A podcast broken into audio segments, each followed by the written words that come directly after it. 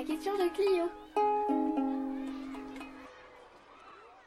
Bonjour Clio, tu as une question, je crois. Oui, bonjour. J'aimerais savoir pourquoi il y a des portes et des fenêtres vides sur la muraille.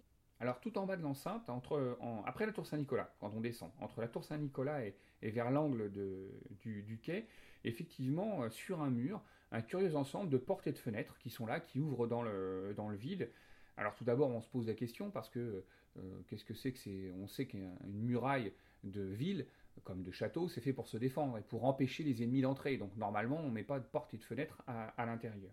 Alors en fait, ça, c'est le reste d'une maison. Une maison qui a été construite derrière, dans la rue Morissette. Au XVIIe siècle, en 1626 exactement, eh bien, il y a un dénommé Jean d'Arrassen, qui est seigneur d'Arras, et qui se fait construire une nouvelle maison.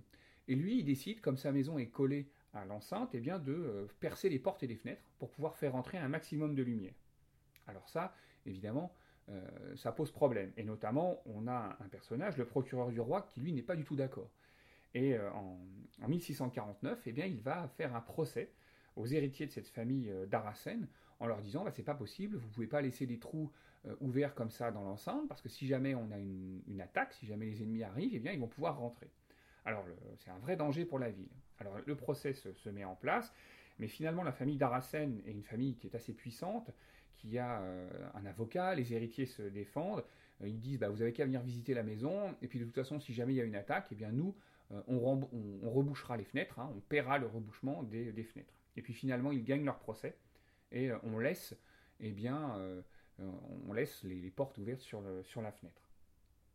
Évidemment, arrive, suite à la Seconde Guerre mondiale et au bombardement d'août 1944, eh bien, la maison est détruite, ce qui fait qu'aujourd'hui, eh bien, il ne reste plus que ces espaces vides. Et si d'ailleurs tu les franchis, tu vas à l'intérieur de l'enceinte, tu vas voir, de l'autre côté, qu'on voit sur le mur des traces de l'incendie qui a détruit la maison, parce que le granit, à certains endroits, a été rougi. Et sur même certaines pierres, tu verras que tu as une moitié de la pierre où le granit n'a pas brûlé, et l'autre moitié où il a chauffé, où il est vraiment très très rouge.